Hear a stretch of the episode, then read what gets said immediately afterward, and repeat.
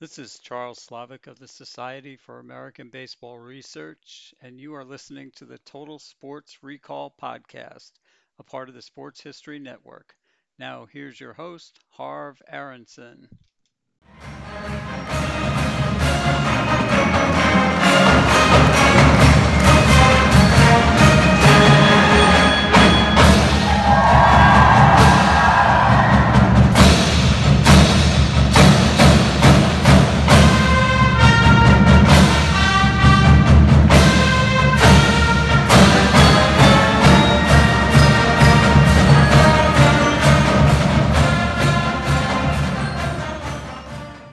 Welcome to the Total Sports Recall Podcast. This is Harv Aronson, your host, and I previously interviewed North Hills High School Hall of Fame inductee and former University of Pittsburgh and Pittsburgh Steelers linebacker Steve Fidel. And once again, the intro to the show was the North Hills fight song.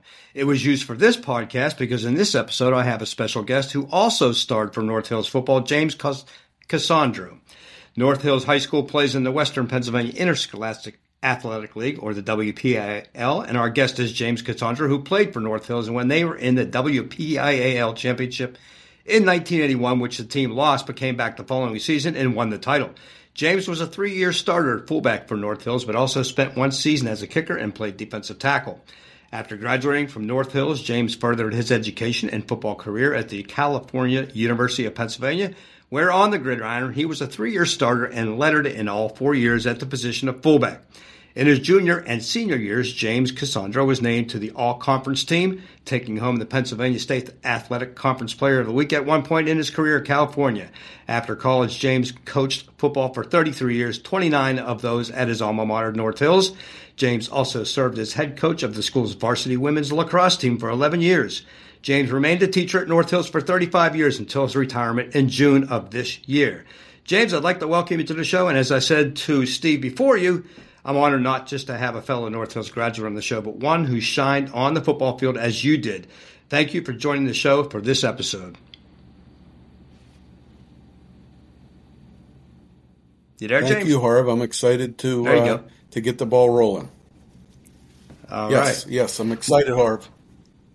Well, James, it's an ironic twist, but here we are, alums from the same high school, but rivals when it comes to college football. I graduated from another state school just up the road from California University of Pennsylvania, Slippery Rock University of Pennsylvania. And it turns out, I found out today, our two schools are playing each other this weekend. The Rock has yet to lose. It's ranked 7th in the country, while the Vulcans are 5-1 with a 4-game winning streak and ranked 22nd. What do you make of this matchup? And also, when I graduated, the Rock was still being called Slippery Rock State College. When you left, had California gained their university status yet? Yes. My freshman year, we changed over from a state college to a university. And my degree came from California University of Pennsylvania. And what about this weekend? Slippery Rock versus California. What do you think?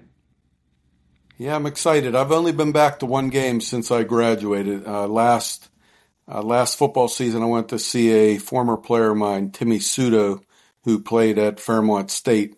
Fairmont State was playing California, so I went up to the university to watch him. But that was the first game I was ever back to see since I graduated.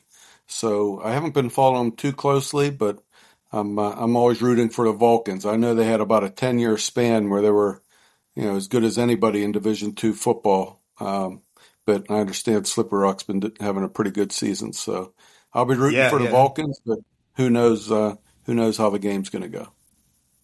Well, it should be good. I didn't realize that they were having such a good season, and Slippery Rock has been perennial the last few years as far as winning that conference and then getting to the NCAA Division II playoffs, and they've gone pretty deep sometimes. I'm hoping this will be the year that they get further. I do watch them by streaming them. I've followed them since I left. These past few years, Slippery Rock's football team has experienced enormous success. And this year, like I said, they're undefeated. They're ranked in the top 10. But obviously you played against Slippery Rock. Any games against Slippery Rock that stand out for you when you were there? Yeah, I recall one. It was up their place. I had one of my better games. I was more of a fullback in college and more of a passing type offensive scheme. So our head coach was a former quarterback at California University, Jeff Petrucci. So he liked to throw the ball, and I was not much of a receiver, but I was a good blocker. So I was in there. You know, I got a lot of playing time as a freshman, and then my sophomore, junior, and senior year, I became a starter at the position. But I was mainly a blocking back and mainly a pass blocking back for my majority of my career. But I do remember a pretty good comeback against Slippery Rock. It wasn't my freshman year either. My sophomore, junior year, we were down and made a nice comeback. And don't remember the score, but I just remember being down, and it was a heck of a comeback, and we ended up being victorious at the end. So we played them all 4 years, obviously, being in the same conference. And the games were always tight, and they were always competitive. Yeah, I mean, that whole conference was pretty competitive. A lot of the schools are very good. Mm-hmm. Let's go back to a little bit now for high school football. North Hills Indians, they have not won any titles in quite a long time. Their more recent teams have achieved the level of success. They haven't achieved the level of success the squads did when you played, although 1987 was a huge year for the school. But when we'll talk about that season a little bit. But tell our listeners what it was like playing in two consecutive conference title games like you did, winning it in 1982. Yeah, it was very exciting. As a sophomore, that was our first time heading to the WPL championship game. We ran a three-back set, and I was the fullback in that backfield set called the wishbone. And it was a very huge honor for me to even break the lineup with the team that we had. But we ended up playing Mount Lebanon in the WPL championship game, and they were a powerhouse. Art Walker Jr.'s dad was the head coach at Mount Lebanon, and wow. They were super strong in the late 70s all the way through the mid 80s, and we ended up playing them, and they took it to us pretty good. I believe the score was 35-6 or 35-7. Wow. That year, the WPL championship game, believe it or not, was played at South Stadium, which is now known as Couples Stadium, and that's where we played our WPL championship game. And you brought up Mark Kelso before the show when we were talking. Mark, I remember him coming back. He was in college, and he came back for that game, and he went to William & Mary, and he came back, and I remember him being at that game and on our sidelines and rooting us on. So that was, we took that one on the chin. That was a tough one to swallow, but we had a pretty good team returning. So the following year, which would be my junior year, we had a lot of underclassmen starting on that team, and we limped into the playoffs. We were 6-4. We just barely snuck in. North Allegheny was the powerhouse that year. They were the number one team in the state.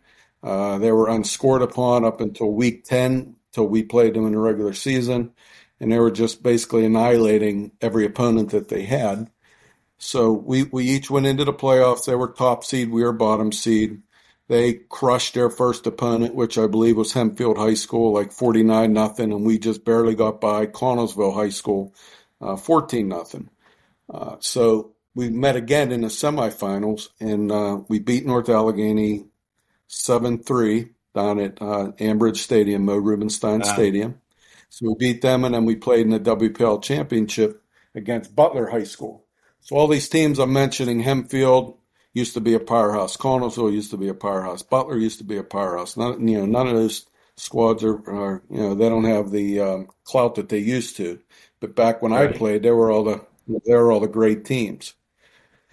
So my junior year, we played Butler at Pitt Stadium. So there were a few years in there that the WPL championship games were played at Old Pitt Stadium. So we beat Butler 9-0, and then we had a great team returning for my senior year, which were basically all underclassmen, and we end up losing to North Allegheny in the semifinals, and I can't remember, but I believe North Allegheny ended up winning the WPL championship game that year. But wow, it was nice. It was sort of – North Hills had some really good teams in the late 70s and early 80s, but none of them were able to make it to the championship game. So we were able to give Coach McCurry his first WPL championship. So we just had a little reunion at my house with that team. No kidding. In the summer. Wow. Yeah, like June, I invited all the former – players from that 1982 team over to my house. I think I had 21 guys, Coach McCurry, Coach Marziel, There were, 3 or 4 coaches that were able to make it too. So it was sort of nice to get everyone together. I found all their old jersey numbers. We have a room down at Martorelli Stadium with all our old uniforms in it that nobody uses. Okay. I got everyone their old game jersey and was able to give them their jersey. And it was it was a nice evening. You got photos from that? I do. Yeah, I do have some photos. Oh, You're going to have to share those with me. I would love to see that. That must have been awesome. Yeah, I'd be happy to share them with you. It was a blast. We had a really good time. Cool. I had guys flying in from Houston. Our safety lives in Houston. Our tackle lives in Baltimore. He flew up. Our safety flew up. Our tight end and defensive back lives in Virginia. He flew up. So we had 3 guys travel pretty good distance. So it was a great night. Oh, that must have been a lot of fun. Yeah, a lot of stories. So what I did also is I went down Martorelli and I got our old film projector, the old reel-to-reel film projector, and I got our WPL championship game. We have a big cabinet with all of the games, and we went in my garage. I shut the garage door, turned off all the lights, got Coach McCurry a big fancy chair to sit in. He sat in a chair and he ran the projector with the clicker button, just the sound of that projector, click, click, click, click, click, and rewinding it and it going off the reels, and we had to stop and turn the lights on and put it back on track. It was just, it flew me back, 35, 40 years. And I just looked around. It was so neat to see all these players, and it was a really neat moment. I was just going to say, you guys must have felt like you were back in the locker room watching film. We did. It's exactly what it felt like. And Coach McCurry's old saying always was, somebody would miss a block, and he knew who missed it, but he wanted that person to admit it was them. So it's like, who is that? Who missed that block? And the kid would say, me. And he would say, who the hell's me? There's 52 me's in this room. So, we set him up so he'd say that again. And it was just a lot of fun. Well, you may have to talk to Coach McCurry for me, because I actually would send him an email actually from that directory. I try to get him on the show, because I would love to have him on the show, talk about that 1987 team. I can almost guarantee I could get him to do it for you. He and I are pretty tight, and he's not real good with the technology, so he might not answer emails and text messages. But I'll call him and ask him if he'd do it for you. Yeah, I mean, you could come on the show with him if you like. Put the both of you on at the same time. That'd be awesome. Yeah, that'll be fun. Yeah. So that 1982 championship team, they won the title. Who I think you may have mentioned it, but who'd they defeat to take that crown? 1982. We beat Butler High School 9-0. We scored a field goal. We scored a touchdown, missed the extra point, and then later in the game we kicked a field goal. Excellent. So you indicated in the beginning intro to you that you were a fullback, but you also served time as a kicker, and you also played defensive tackle, and you went on to play fullback in college. But would you have preferred another position, or was running the ball or blocking for other runners more natural for you? I enjoyed running the ball, and I enjoyed blocking. One of the halfbacks for our team was able to be at that reunion a couple months ago. And, we joked about it. I said, everything you were is because of me, because I block for you and stuff like that. But I enjoy blocking, but I also enjoy getting the ball. And I felt like that was my natural position. I wasn't a 4-4-40 guy. I was more of a 4-8-40 guy. And that was my position. I was more like a guard in the backfield in college. We did run the option with me for some reason. I am not an option back, but I was the lone running back in our backfield. And I don't feel like I was utilized the right way. I'm not an outside runner, but that's where they ran me. So, I did what the coach said. So how much kicking did you actually do? So in high school, we talked about this. So Coach McCurry was the one that introduced me at my Hall of Fame banquet. And he claimed that I asked him to kick. I did not want to be a kicker. I had no interest in kicking. I never kicked up to that point. I think I was jogging around before practice the one day, and he come out and must have seen me kick, and I must have done it better than the other kids that were kicking. I don't remember who our kicker was before me, but it ended up, I ended up being our kicker too. So my senior year we kicked, and a funny story was we're playing Kiski, and my mother was very particular with the way we looked. You know, our shoes always had to be polished. I remember she had this little, almost looked like a little bottle with a sponge on the end, and she would always make sure our shoes were white whenever we went out. And I had white. We wore white shoes back then, white spot belts, but my kicking shoe was black. We got it. I don't know where we got it. I think Coach McCurry got it for me somewhere, but it was black. And she hated the fact that this shoe was. I had one shoe on that was white, and I had the other one that was on was black, and I only wore it whenever I was kicking. So she made me bring it home, and she polished it. She put white shoe polish on it, so that they both be white. Match. So we're playing Kiski, and I blame this all on my shoe. I'm sure it wasn't. I'm sure it was me and not my shoe. But we're playing Kiski in the rain, and the shoe starts. You know, the shoe starts to. All the white stuff starts to come off, and it was real slippery, the shoe polish. So I missed like 3 extra points that night. And I was a pretty good kicker. I mean, I was a straight-on kicker. I had a square-toed shoe, and most of them went through when I kicked them. But that night I missed like 3, and I blamed it on my mother polishing my shoe because when I kicked the ball, the white stuff was slimy, and that's why I said I missed it. So I wiped it all off on the tip, and I left the shoe white, but I left the tip, the black leather part, so it wouldn't be slippery anymore. That's hilarious. Kicked all that year. We're going down and we're playing North Allegheny. We're both pretty good teams. You know, I think it decided who had home field advantage in the playoffs. It's 0-0. It's at Martorelli. It's old Martorelli before they put plastic on the field. It's old muddy Martorelli. By week 10, it's just a quagmire. And it's raining. It rained all week, and it's just as muddy as can be. And it's 0-0 with 16 seconds left. And my senior year, and I missed the previous 4 games because of an injury. So I'm in the huddle, and Coach McCurry calls a timeout. It's 4th and goal from the 20-yard line, something like that. And he comes out, and he says, called me Kaz. That's my name. He said, Kaz, I think we're going to kick it. And you think you can make it? I said, Coach, I haven't kicked in 4 weeks. I don't think I can make it.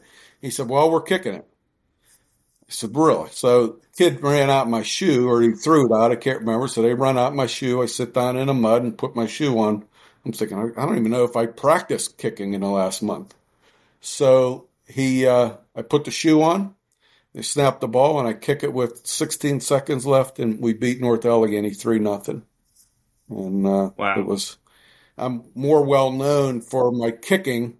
I remember the years after that, people say, oh, yeah, you're the kicker from North Hills. I said, well, I was a running back for North Hills, but I kicked on the side. I was more remembered from my kicking than I was from my running back duties. But it actually got me out of a going through a stop sign ticket once. Oh, no. Are you serious? Yeah, I was heading back to college. And I used to drive back a girl who lived up by Northway Mall, actually. And I went through a stop sign. Okay. And I got pulled over by the Ross police, and he looked at my license. It was just the year prior. It was my freshman year in college. And he said, I remember, were you the guy that kicked the field goal against NA? And I said, yeah. Oh, my God. He let me go. So. That's hilarious. Off. So I did play some defensive tackle. Yeah. Any sacks? What's up? Any sacks as defensive tackle? No. I remember chasing quarterbacks around. I was more of a sub on defense. So what would happen is we'd kick off. I'd go over and I'd take my shoe off. They'd have a guy to go in and play, and then I'd go in for him. And then, you know, since I played offense and kicked off, I didn't get a whole lot of time at defensive tackle. Probably 10 or 12 snaps a game at tackle. Yeah. I was aggressive. I'd run up the field, and they'd trap me a lot. So Coach Nauman would get mad at me a lot because I'd get trapped. So I wasn't a great defensive tackle. I just caused chaos in there running around. School kicking records? You hold any? No, I don't hold any kicking records. When I came back and coached for Coach McCurry, he made me the kicking coach, even though I didn't want to do that. I had to – help out with that amongst being a running back coach and some defensive back coach. So I would always tell the kickers that I held records, but I didn't hold any records. I told them I held this record. I told them I never missed an extra point or never missed a field goal. You know, they can't look that stuff up. It's not anywhere. So as far as they know, I hold a whole bunch of records. Hey, that's all that matters. California had some pretty good success there. Any thoughts of ever turning pro or walk on somewhere perhaps? No, I'm 5'7", 205 pounds in college. Like I said, I didn't have blazing speed. I just played with a lot of heart and desire, and I loved the sport. And I never had any aspirations of playing pro football. It was very realistic. My dad did. My dad always, dreamt of me playing for the Steelers or whatever, but he, I don't think he knew what a pro athlete, what it needed to be a pro athlete. I did not have that athleticism, but I would dream about playing in the backyard like any other kid, but I'm pretty realistic when it comes to things, sometimes too realistic. And I never had any aspirations. To be honest with you, when I went to college, it was sort of a letdown from North Hills. North Hills back in the 80s was, we were the king of football. There was nothing. Sure. Nothing better than North Hills football in the 80s and even in the early 90s and late 70s, 80s, and early 90s. I mean, we were the thing. And when I went to California University, I didn't really know any better. I went there because I wanted to be a technology education teacher, and that was the only school around that had it. And they also had football, and so I played, and it was a letdown. When I went there, we had probably 1/10 the fans we had at North Hills. The band wasn't as good, and the level of competition was better. It was better football than I thought, but it just never had that same excitement to me as playing at Martorelli Stadium on a Friday night.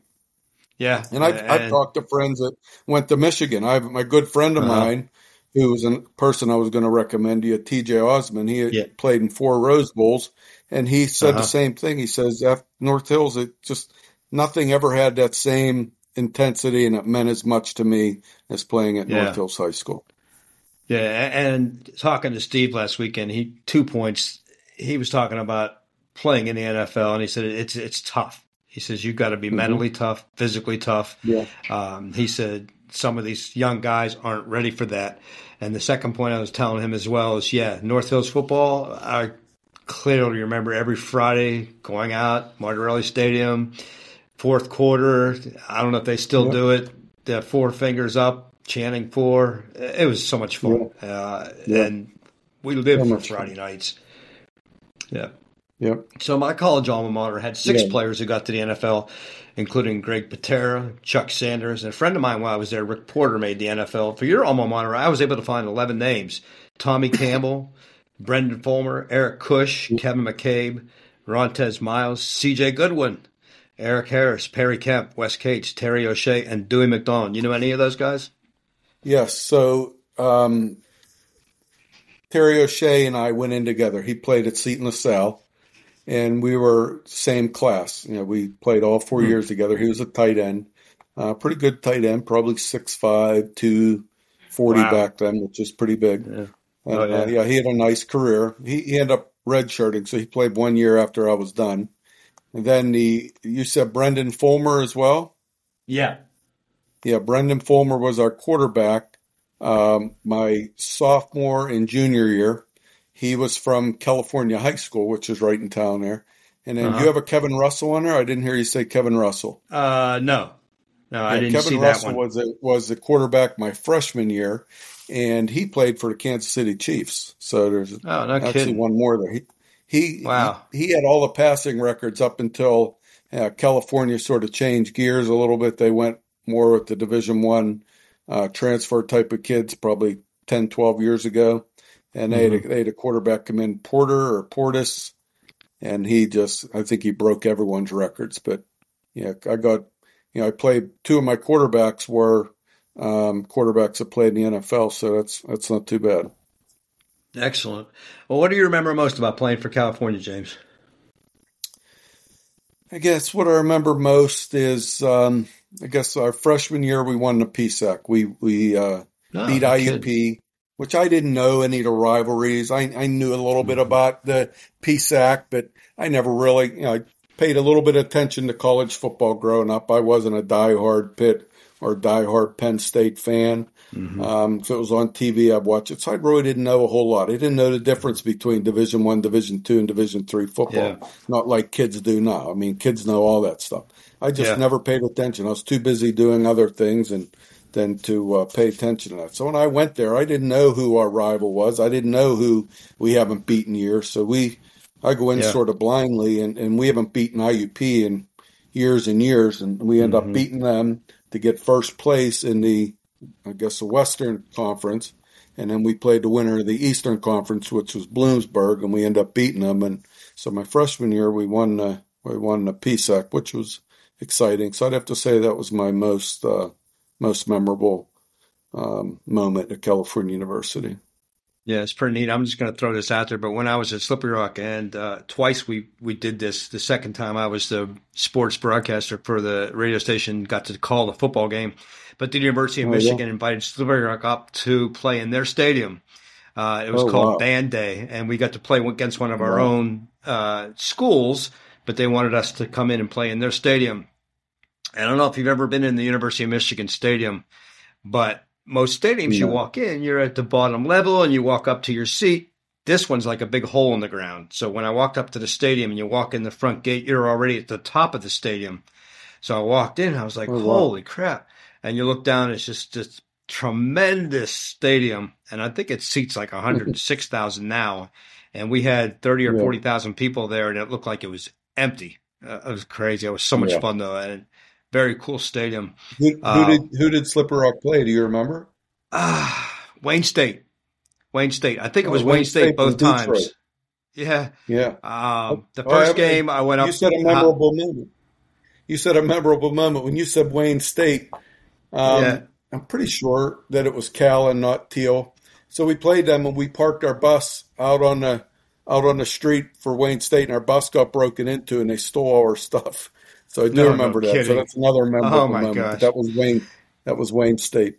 Well, I know when we went up there, and the first time I went up as a student, and our student body went up there and went in droves. And I believe Ann Arbor was ready to throw us out of the town afterwards, because all the students did was hang out all night and drink all night and party. And it was hilarious. And so they didn't like us too much. But the second time around, I went as the sports broadcaster for the football team, and they put us in the media booth, and it was like being in a professional booth. It was so cool. It was a big step up from doing our little radio station stuff at Slippery Rock. Yeah. That was a lot of fun. It sounds like it. Once you finished playing football, you became a coach, as we indicated. So what sticks out the most for you regarding coaching football? Well, I remember getting my first teaching job. My dad was a steel salesman in Pittsburgh, and I was working out in the yard, moving steel around or doing something. I remember him walking out and saying, "There, you got that job at Greenville High School." They must have called home, and then my mom called my dad. It was before cell phones. My mom called my dad. My dad walked out, and he said, "Look, you got that job at Greenville High School. Do you you want to continue working here?" I said, "Well, I'll finish my shift today, but no, I don't. I have to prepare to be a teacher." So I remember getting my job at Greenville, and then my soon-to-be wife, we drove up, we checked out the town. I didn't know too much about it, and I got offered the head coaching job for the 7th and 8th grade team at Greenville High School, and the coach at that point's name was Bob Stone, and he was a legendary coach for that school, just like Coach McCurry is for North Hills, and he was there 100 years, had thousands of wins, just an unbelievable coach, unbelievable program, and just did a great job. So I met him, and we sort of hit it off, and I said, I'd love to be your 7th and 8th grade coach. So I come back, and I'm talking to one of my classmates from North Hills, Mike Miller. He played at Delaware, and he said, there's a college in that town called Thiel College. One of our classmates went there. And I said, no, I didn't know that. I didn't know where Thiel College was. So he said, why don't you coach there instead of middle school, instead of junior high? So I said, okay, next time up, my wife and I, we drove up, went checked out Thiel College, and I'm walking through, checking out the school, and I'm in the gymnasium of the college, and a guy's walking through with a box, and he said, "Can I help you?" And I said, "My name's Jim Cassandro. I'm getting married next week or next month," whatever it was, and I just thought I'd check out the college. Played football here, did this. He said, "Well, I'm the new head football coach. My name's Dale Liston. I just moved here from Wichita, Kansas. I'm going to be the new head coach at Thiel College." I said, "Oh, really?" He said, "Yeah, I'm looking to build my staff." So I went up and met with him, and we talked, and he offered me a job. So then now I had to go back and tell Bob Stone from Greenville that I didn't want his job as junior high coach. And so I drove over to see him and told him, and he said, I think you're making a big mistake." He said, "Thiel College, they haven't been good in years, and they don't even have their own field and blah blah blah." I said, "Yeah, I know, but I think I'd rather coach college than high school or than middle school." So I went on to Thiel College, and I got married immediately following my honeymoon. We moved up to Greenville, and I started coaching there. We were 0-9 my first year. I remember I've heard people tell stories. We lined the field. We watered the field. Honest to God, we lined the field. We watered the field. We put grass seed on it. We did all that stuff that people talk about you doing whenever you start, at a small school. And we did it. We lined the field. They had an old yellow Jeep, I remember. We'd bring the supplies out. We'd put the paint in that little machine, and we put the lines on the practice field. It was an amazing, amazing opportunity for me. I did coach there for 4 years. Each year we got better, but it was an experience. I enjoyed it. I had heard of Thiel, so it wasn't like an obscure school. I mean, I definitely heard of Thiel when I was in college in my younger days, so it's not like it's an unknown school. But you also coached lacrosse, and you, I believe, coached the women's team. I did. So what were your most successful girls' teams that you coached as a lacrosse coach? My most successful team was this past season. We had a tremendous group of girls. They overachieved. I sort of went about things a little bit differently than I normally have because I knew this was my last year. I sort of probably a little bit more relaxed, a little bit more easygoing than I normally was. But I got into coaching the girls lacrosse because my daughter joined lacrosse, and she played in 7th and 8th grade, I believe. And when 9th grade came along, she was now in high school, and the coach quit right before the season, or maybe a month or so before the season. And I remember my daughter calling me. They had a parents meeting, and she called me and said, "Dad, we're not gonna have a team this year because we don't have a coach. Will you coach?" I said, "Carly," I said, "I don't know anything about lacrosse. I go to your games. I don't have any idea what you guys are doing. The ref always blows a whistle. I have no idea why they're blowing the whistle." She said, "Oh, Dad, you coach football. It's similar." I said, "No, it's not similar." I said, I don't know anything about it. I wouldn't feel comfortable." So she was disappointed, and I said no. So like a week later, they still didn't have a coach. Now there's only like 3 weeks before the season starts, I end up the head principal at the time, the athletic director, and our superintendent come down to my classroom at the high school, and basically tricked me into being the girls' head coach. I said, "We're not going to have anybody. The season's going to be canceled. We'll do whatever you want, whatever you need. We'll get you a new uniform. We'll do this. We'll do that." So I said, "Okay, I'll do it." And when they left, I'm thinking, why did I just agree to this for? Why would I ever do that? I know nothing about this sport. So about 3 weeks before our first game, and I hit the YouTube channel super hard, watched as many videos. I couldn't even tell you at that point how many kids were on a field, how many players were supposed to be on a field at a time. So I had a lot to learn, but it was fun and it was exciting. I hired a girl that actually played at Slippery Rock, Emily Crawford. She played at Slippery Rock's club team, and she played at North Hills, and she was a long-term sub at one of our elementary schools. So I hired her as my assistant, and together it was like the perfect combination. I know how to coach kids. I know how to motivate kids, but I obviously didn't know anything about the sport.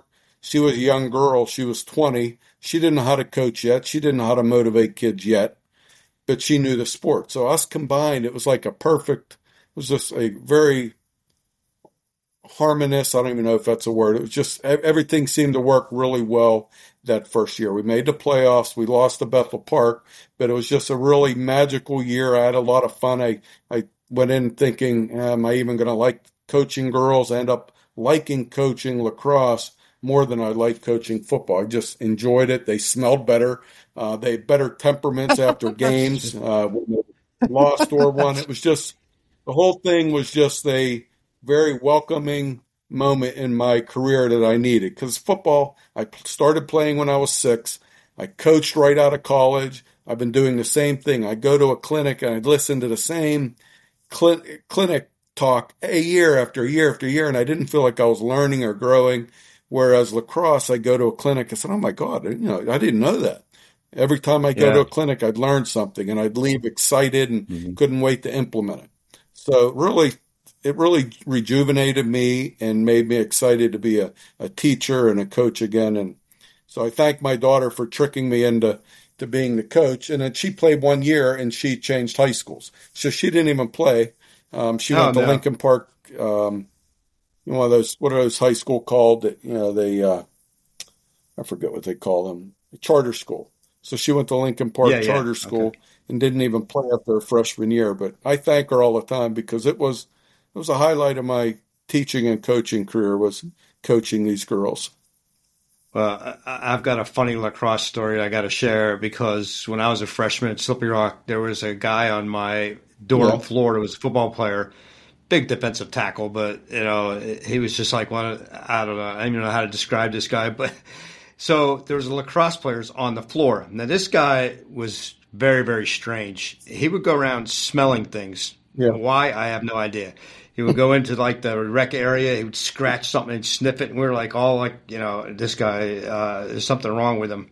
So he kept going into these guys on my floor. Who played lacrosse. Just walk into their room and start acting very strange. And they told him, they said, listen, dude, if you come back in the room again, I am going to take my lacrosse stick with this ball and throw it at you and hit you in the head. And I guess he refused to listen. And you know what a lacrosse ball feels like. I mean, they're hard as rocks. So sure enough, the guy goes back into their room and he picks up the stick and woof, shoots at this guy, hits him smack in the middle of the forehead. And he looks at the ball, picks it up, and smells it and tosses it back to him. And we're like, okay, it's time to start locking doors. There's this guy is out of his mind. He's like, wow. Weird. Very weird. That's a little crazy there. Yeah, those balls could kill you. That's like a rock hitting you. Uh-huh. Wow. That's what I was like. I was like, how did he just take that? I'm like, it hit him right smack in the middle of the forehead. I was like, what? Oh, anyway. So I was gone a long time from North Hills by the time you became a teacher, but I'm just curious, what classes did you teach? Well, the main class I taught were engineering classes. I taught second-level engineering and architecture. I taught a class called transportation design, and I taught classes in interior design field. So I did mostly the engineering and architecture classes at North Hills High School. Oh, wow. What did you major in college? Technology education. There you go. Okay. Yeah. Well, let's take a step back now. Let's talk about 1987. That's the one and only time I'm aware of that our high school football team finished the season ranked #1 in the country by USA Today. The team was 13-0 and coached by Jack McCurry, who you already mentioned. But more incredible about this team was that they outscored their opponents 435-20. I mean, that's ridiculous. A ridiculous set of numbers and unfathomable. But consider, too, that 11 of those 13 victories were shutouts, and the first team never surrendered a single point. This might be the greatest high school football team in history. What do you think? Yeah, I'd have to agree with that. No, I was in college during that time, but I'm a North Hills guy. I love North Hills kids. I love North Hills sports. So I would come back. If I had a chance, if we didn't have an away game that we were having to travel the night before and stay in a hotel, I would come back to the North Hills games and watch them. So I was able to watch several of those games, and I was at the championship game down at Three River Stadium, and that was one heck of a football team. Pat Carey, our current head coach, was you know, he was a member of that team. He was a running back and a safety on that team. Wow. And they were unbelievable. I think he told me they had 16 Division I football players on that team. Holy crap. Wow. Yeah. That's amazing. Yeah. So you mentioned but they were mean. I mean, they were nasty. Yeah. They were mean. Uh-huh. And they were, if you even got close to scoring on them, I mean, they would get upset and they wouldn't let you score. They get mad when people tried to kick a field goal just to eliminate a shutout. Wow. They should have made Remember the Titans about North Hills High School in 1987. They should. That's what it sounds like. They definitely should have. Yeah. Well, I heard you mention before Penn State, but here you are with a Penn State jersey on. So what's that all about? Yeah, growing up, I didn't, like I said before, I could care less Pitt, Penn State. I'd watch whatever's on TV. But as I got older, I became a Pitt fan. I lived in the city and start rooting for them and paying attention to them a little bit. And then my daughter, who got me involved in lacrosse, went to Penn State. And so my wife and I, we start going to the games. And you said about the 106,000 or whatever at Michigan. I think they actually hold more than like 115. Wow. Penn State's 109, I know. Wow. And going to my first game, I remember my daughter's a freshman. It's the first game of the year. And I'm literally, I start tearing up. I'm thinking, oh my God, she gets to enjoy this. She gets to go to this wonderful university and be involved in this spirit and the camaraderie that the students have and the excitement and the pride that they have for the university and her team. It's just unbelievable. And I sort of became a Penn State fan over the years. My wife and I would go to at least a couple games a year, and even though she's been out of school 4 years now. Uh-huh. But it's fun. If you've never been to a Penn State game, you gotta attend one. It's one of a kind. Yeah. Well, let's put the icing on the cake for your football and coaching career, because this year you were inducted into the North Hills School District Sports Hall of Fame. I want to congratulate you on that. And you joined the previously mentioned Steve Fidel and our great coach, Jack McCurry. But how's that honor feel for you, James, and what's that mean to you? Well, Harv, it means the world to me, to be honest with you. I feel undeserving. I see people like Steve Fidel, LeVar Arrington, Coach McCurry, Coach Nauman. Those types of people in the Hall of Fame. And then I think of myself, I don't think of myself at the level they're at, but I'm going to keep my plaque. I'm not going to turn it back in, but I think to myself, you know what, it's a heck of an honor. I always prided myself in working hard. I always prided myself in showing up early, never missing. And I think that's the combination of my coaching and my teaching and my playing. I think all those things combined into me getting in. I don't think just my coaching would have got me in. I don't think just my playing would have got me in. I don't think just my teaching would have got me in, even though it's not, it's not an athletic event. But I think those three things combined is how I got in. And I was honored that Coach McCurry was the one that wanted to put me in. He asked, he told me about this time last year. He said, I'd like to nominate you and for the Hall of Fame. So for me, it sort of validates that if a guy like him wants to put me in, then, I feel honored and I feel worthy of the honor. But deep down inside, I think, oh my goodness, I see some of these pictures on the wall up there and, I can't hold a candle to what some of these people have done, like Mark Kelso and some of these other people. But, I'm very proud of it, and it'll be up there for a long time, and hopefully my kids and grandkids can see it. And but it does make me proud, but I don't feel worthy, to be honest with you. Well, you should feel worthy, James, because they wouldn't have put you in there if you didn't belong there.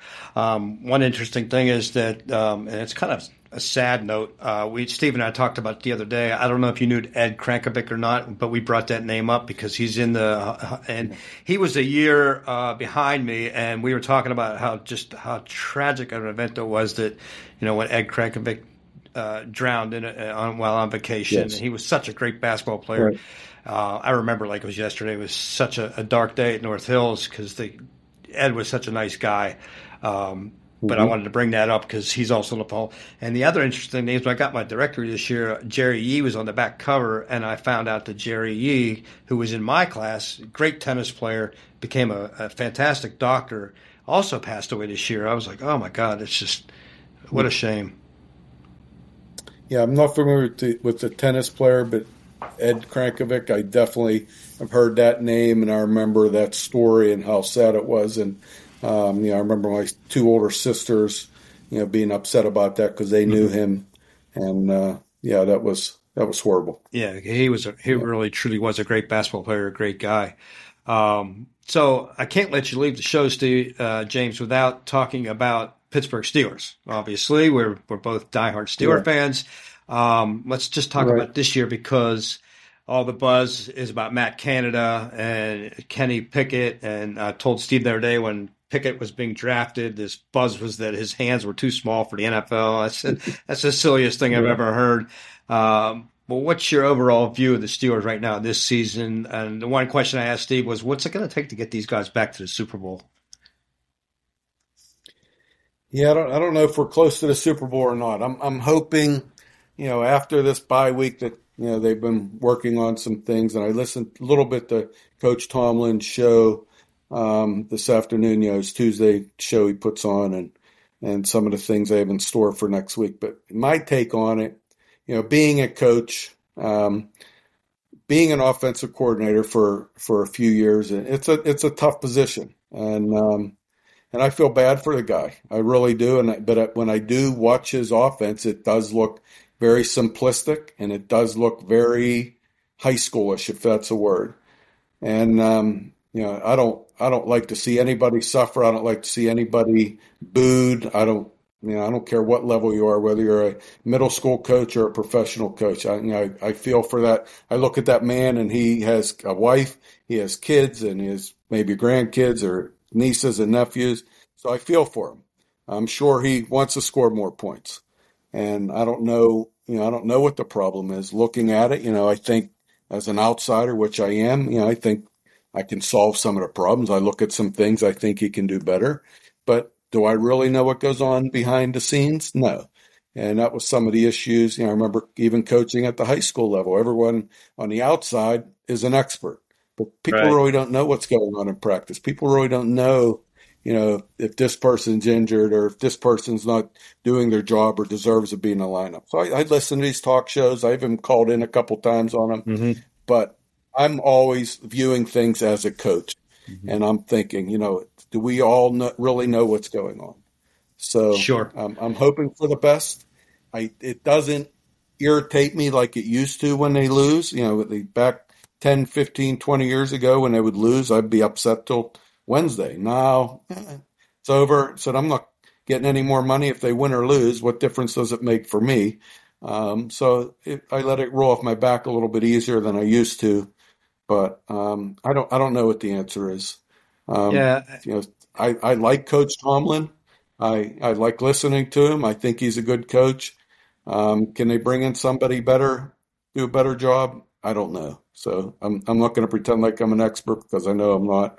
I just know we need to play better. We need to make more plays, and just need a little bit more flow and continuity with our offense. And hopefully, this guy will get it going. I'm rooting for him.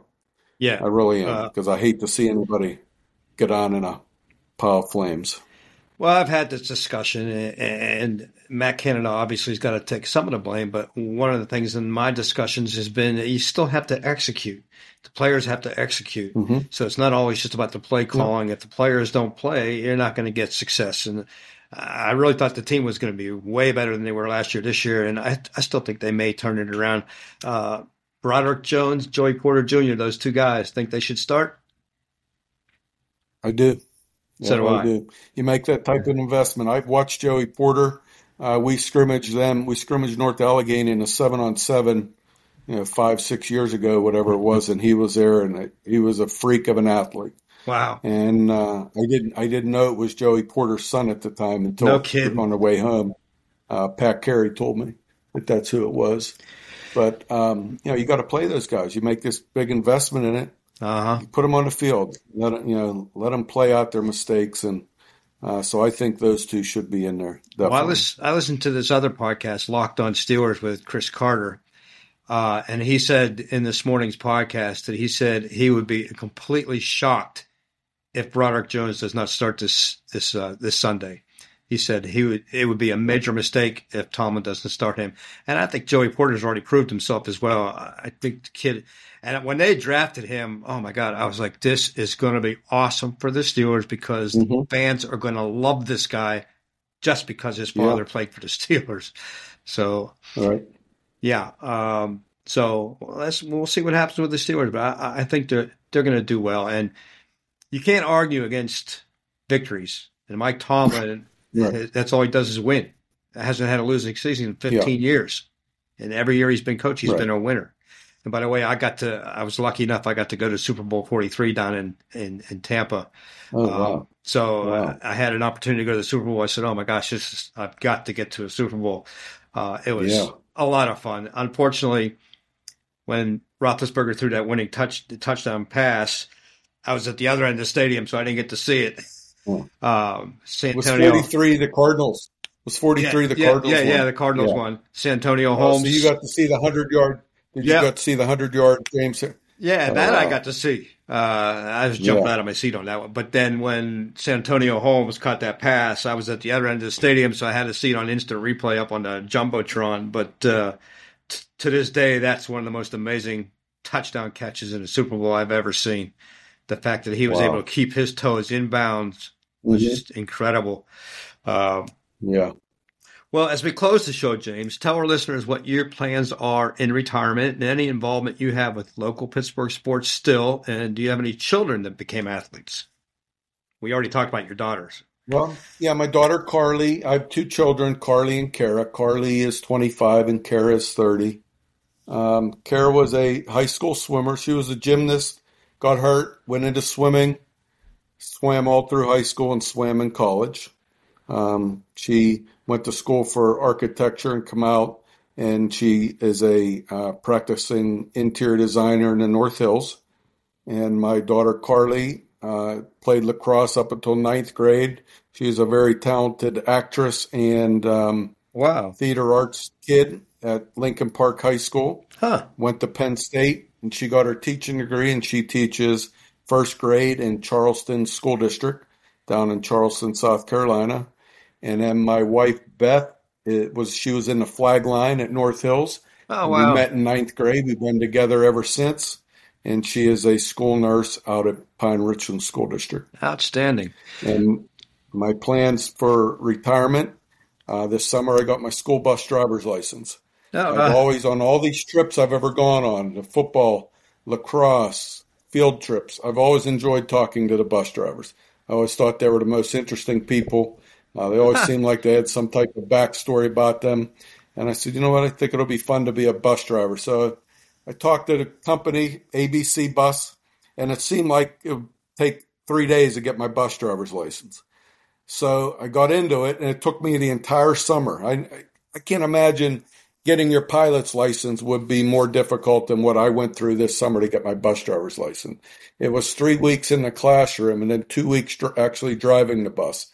And then finally you have to go up to the DMV, take four tests on a computer, and then go out for an hour and a half and do a driving test. It was very in-depth. And if I'd have known how in-depth it was, I wouldn't have done it. Yeah. But I have my bus driver's license now, and I drive all these sports teams around. And I've seen the girls' volleyball team. I've seen the middle school cross-country team. I've seen the middle school soccer, boys and girls, A and B team. And today I took the kids up to a field trip at Beechwood Farms and Camp Gaiasuda. So I'm getting to do all these things that I would never get to do, and it's sort of fun being a bus driver.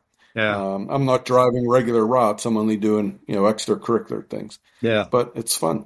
I can't wait to drive my girls' lacrosse team to their first game, and it's going to be fun. Yeah, I still run the engineering club at the high school. Oh, cool! I have a club that I started in 2000. I brought them to Falling Water. I got to drive the bus to Falling Water. Nice. Yeah, yeah. So that's what I'm doing, and I watch my granddaughter, and that's about it. Oh, cool.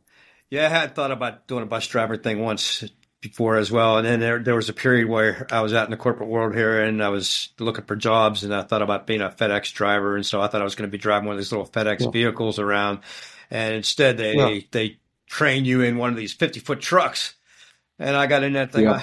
I was like, trying to reverse that and everything else. I was like, no, not for me. Well, I'd like to thank James. Oh, by the way, too, I was going to mention, you can tell your daughters they may know Kevin Glavin or not, but he's a famous opera singer in Pittsburgh. Oh, I just saw Kevin. My wife and I just had dinner at Severino's 2 weeks ago. Are you serious? Kevin was there, and he came up to me. Oh, my gosh. And he said, "Are you John Cassandro?" I said, "No, that's my brother." So we start talking, and he congratulated me for going into the Hall of Fame. He must have heard it somewhere. But we sat and talked. Myself and my wife, we sat and talked for a half hour. Yeah. And he's friends with my sister, Lisa, who you graduated with. Well, that's small world because Kevin's brother, Mike, and I were best friends. We're best friends. And I haven't talked to him in a few years now. But Kevin, I know Kevin very well. And I followed his career as well because, he's a fantastic opera singer. So that's kind of neat. What a small world. So next time you talk to him, if you do, you tell him Harv said hello. He'll be like, "What? You talked to Harv Aronson?" I will. So, that'll come as a nice surprise to him. Well, I'd like to thank James Cassandro for joining Total Sports Recall as a guest, and it's always an honor to have a fellow graduate of North Hills High School on the show. Just like many athletes before and after you, James, you've made the school proud with your accomplishments. You're always welcome to be a guest on this show. And with that said, I'll give you a chance to have any parting words. Nope, thank you, Harv. I enjoyed it. This is my first podcast, and I look forward to listening to some of your other North Hills podcasts. So thank you. Excellent. Well, for Total Sports Recall, this is your host, Harv Aronson, and next week there will be yet another episode of the show. Several sports people have been booked for interviews for the show. An announcement for those can be found on my Twitter page using my handle at TSRHarv59. You may also reach me with any comments or suggestions by email to totalsportsrecall@gmail.com. Be sure to visit my YouTube channel, Total Sports Recall, and my website, www.totalsportsrecall.com. For James Cassandro, this is Harv Aronson wishing everyone a wonderful week ahead. In tribute to James's college alma mater, I present the University of California, Pennsylvania Marching Band with the school fight song.